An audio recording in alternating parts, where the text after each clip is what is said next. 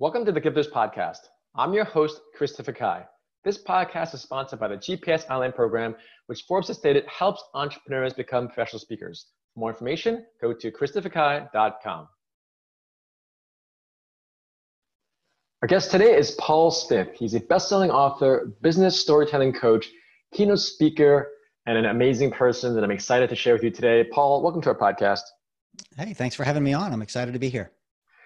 So I'm going to be a bit biased because again, you're a business storytelling coach, and that's what one of the main keynotes that I do. So I love people that understand the power of stories, and in your case, you actually talk about this, Paul. So when did you realize how powerful storytelling was in the business context? Yeah, you know, it was probably 12 or so years ago. I was right in the middle of my 20 year, you know, corporate career. And I guess it, I just, it just dawned on me that the leaders that I admired the most had this uncanny ability to tell compelling stories. And I guess that frustrated me because I, you know, I, I went to business school and they didn't teach me that there. And I joined uh, what's now Accenture and they didn't teach me that there. And I joined the Procter and Gamble company and they didn't teach me that there. And uh, so I felt like if, if there was an important business skill for me to have, I, I would have learned it by now. but that one really eluded me. Uh, so th- that's the moment that I started kind of on my my own little learning journey with storytelling was at, at, at that realization. And are there leaders at P&G that you can share that you really admired as a story, great storyteller? Yeah, there's several. Uh, you know, the the one whose name you might be most familiar with is John Pepper. So he was a former CEO and chairman of the board. He's been retired for a while now, but uh, he was a particularly charismatic storyteller, not just charismatic speaker, but in, in, particular told compelling stories. And so he was one of my inspirations for wanting to figure out how to how to do this thing called storytelling. And do you have any specific examples of stories that he shared? Because that's the power. I mean, you, you, literally. Uh, anyway, yeah. Do you have any specific stories that that that he said at one point that you really resonated with? Yeah, he he told me a story one time over lunch when I was uh, interviewing him for my first book about uh, Sam Walton and Charles Butt, the the founder of or the grandson of the founder of HEB, um, grocery retailer in Texas. And he said one time uh, when when Walmart became the bigger retailer in Texas, and HEB had been for decades, the, that CEO Charles Butt called Sam Walton and said, "Hey, uh, two things. First of all, congratulations, you're now beating us in Texas, and second of all, we'd love to know how." I'd love to bring my leadership team to your headquarters on a learning mission. Now, you can imagine Sam Walton could have just told the guy to pound sand, right? like, yeah. You're my competitor. I'm not telling you nothing. But he didn't. He invited him to to Arkansas, and they they met him at a local store. And all these executives come walking in, and Sam stops them in the middle of the aisle when they're walking up to see him. And he said, "Hey, I'll be with you in just a minute. I'm talking to this young woman." And he he was helping this young woman figure out which ironing board cover she wanted to buy and you know talked to her about all the prices and the different qualities and patterns and whatnot. And anyway she finally picked one and, and bought it. And he turns around to charles butt and says charles do you know how many worn out ironing board covers there are in this country? We're going to sell a million of them this month. Now what can i tell you about retail? Eh, now the, the, the point of the story is i mean just in watching the guy they, they learned what they really came to learn. I mean because he obviously put the customer first. I mean he made all these executives wait that he'd, that he'd invited to fly hundreds of miles to meet him at that store at that particular time. He made them wait while he, this billionaire took care of one customer. You know, and that just showed the dedication and commitment and that the customer comes first. And it showed a lot of other things that here this, you know, multi-billionaire CEO of the company knows enough of the details about ironing board covers to adequately sell them to a customer. And so that that just really illustrated the values of the man Sam Walton and it really is what they really needed to come there to learn was not you know how do we price our products and put them on the shelf better but it was the the values that he you know embodied that they needed to learn and that that was a, a, a kind of a pivotal pivotal moment for me in learning the value of a story yeah and I mean, based on science, stories are 22 times more memorable than facts. And all of life, frankly, in civilizations goes through stories, whether in religion or politics or business and or in our own homes, frankly.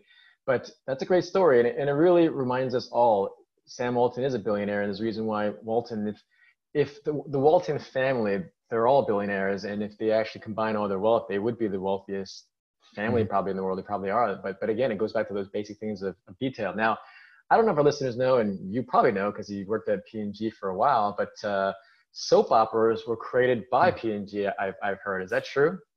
Yeah, well, they were one of the earliest, uh, you know, advertisers on what we now call soap operas. They were daytime drama TVs, and they got the name soap operas because the sponsors and advertisers were largely companies like P&G selling Tide and Cheer and Gain and you know soaps, uh, laundry detergents. So that's why they became known as soap operas. In fact, P&G still owns the Procter and Gamble production company, which is a television production company that produces. I think it's The Guiding Light I, yeah. I, never was much of a soap opera watcher, but one of the big soaps, they they not only it. advertised it, but they produced it. They produced the television show and advertised on it.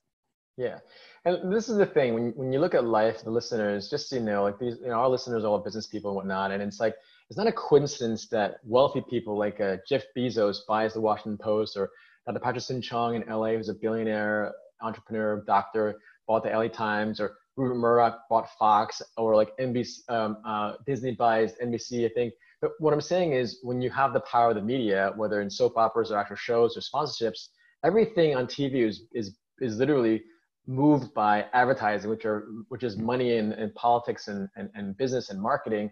So with our listeners, just just know that the power of your story in marketing is so important. And literally the very word soap opera, when I read about that, it's, it's fascinating.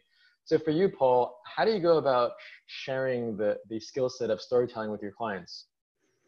Yeah, so I have a lot of different formats. The the most popular one is is kind of an old fashioned training class, right? So I mean, and this is before the days of the COVID nineteen crisis that we're in right now. But you know, I'd get uh, twenty or thirty executives in a room for a day, and uh, you know, I'd go through uh, teaching them a bit about why storytelling works and how do you, what's the right structure of a story and what stories do you need to tell and uh, how do you create the right emotional engagement and how do you create a surprise ending in the story. So all the nuts and bolts of it.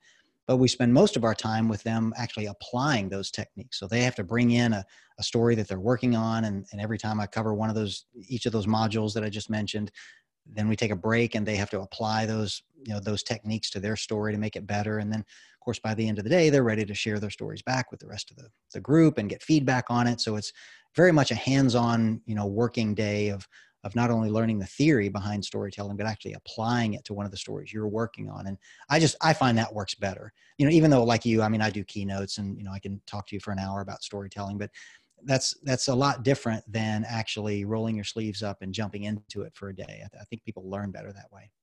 Yeah, I mean, uh, applying what you learn, yeah, for sure. And stories are just a great way to build rapport. And people often talk about sales. I, I have a keynote called story-based sales, which is like, look, if you don't really know the person's story or share stories well, not going to build rapport. If you can't build rapport, you can't build trust. Can't build trust. Why should they trust you to even buying your product or service? So it seems simple, but I just find over and over again, as, as we, you were saying, Paul, that a lot of people don't realize how powerful it is. We, they, they know that they're important, but they don't, I don't think they realize it's actual science. So with one of your books, you wrote five books. One is called Parenting with a Story. Can you tell us more about that, please? Yeah, uh, which I know that might sound a little off uh, strategy for a business storytelling coach, but when I was writing my first book, Lead with a Story, obviously storytelling for leadership purposes, and I started sharing some of the stories with other people just to get feedback on them before the book was published, I consistently got this feedback. that People would say, Wow, you know, that's a great story. And I, I can see how I could use that at work, but I think I could use that at home with my kids as well. And like, I can't tell you how many people told me that. And so it, it dawned on me that leading people at work and parenting kids at home there's a lot of similarities right in both cases you're kind of the boss in both cases you care about their growth and development you're responsible for their success and all that kind of stuff you know so it, it, it just dawned on me i should write a whole book just for parents to help teach their kids the, the life lessons and worldly wisdom that we want to teach our kids and so it ended up and I ended up interviewing a, another hundred people around the world to get a hundred interesting life lessons instead of a hundred, you know, interesting leadership stories.